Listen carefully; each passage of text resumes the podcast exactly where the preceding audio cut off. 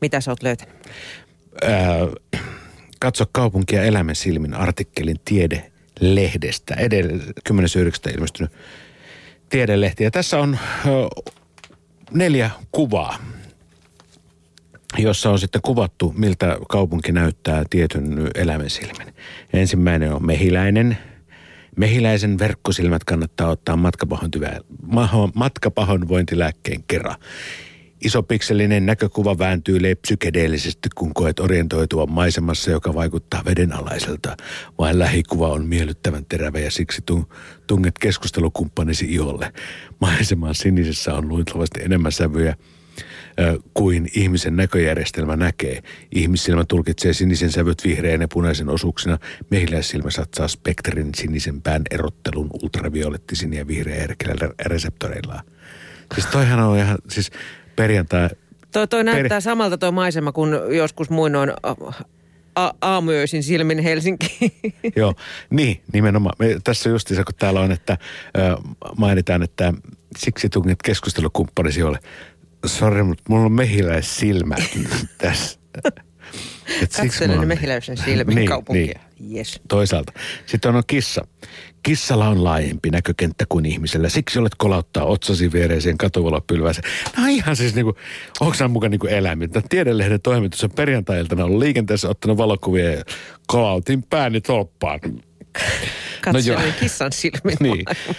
Kaupungissa huiman kirkkaita päiviä rytmittää yötön yö, mutta siellä vallitsee jatkuva vihreä sumu.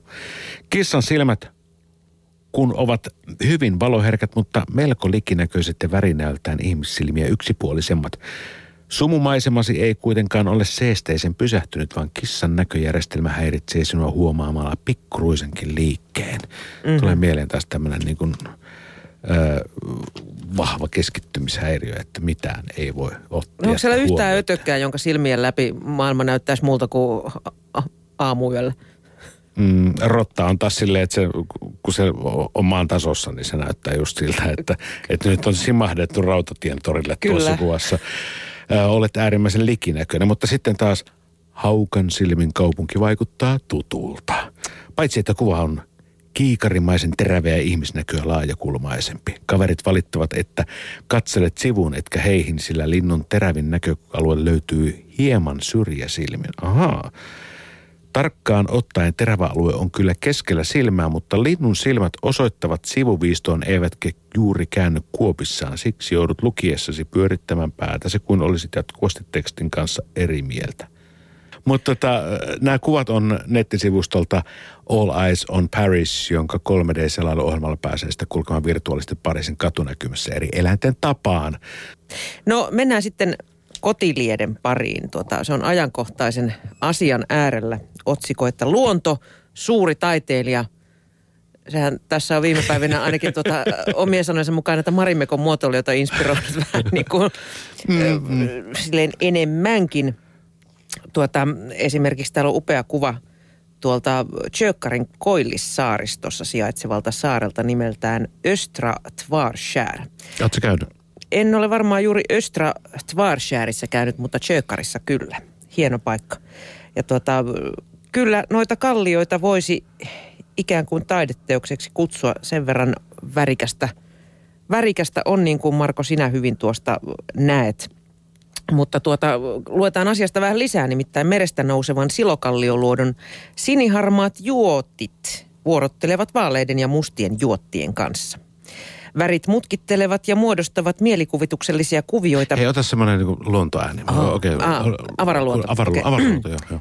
Värit mutkittelevat ja muodostavat mielikuvituksellisia kuvioita. Joo, jatka. Ihmissilmällä, siinä on tämmöisiä taukoja. Niin, niin, mutta katsoit sille vähän, jatkanko.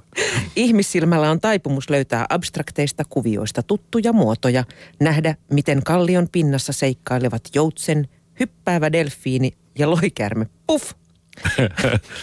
siis oliko se pikkukakkonen vai avaraluonto? Mä en ole ihan selvillä tästä. Mutta kallio on migmatiittia, Joo. Eli se on kiveä, joka syntyy syvällä poimuvuoriston uumenissa reilut 1,8 miljardia vuotta sitten.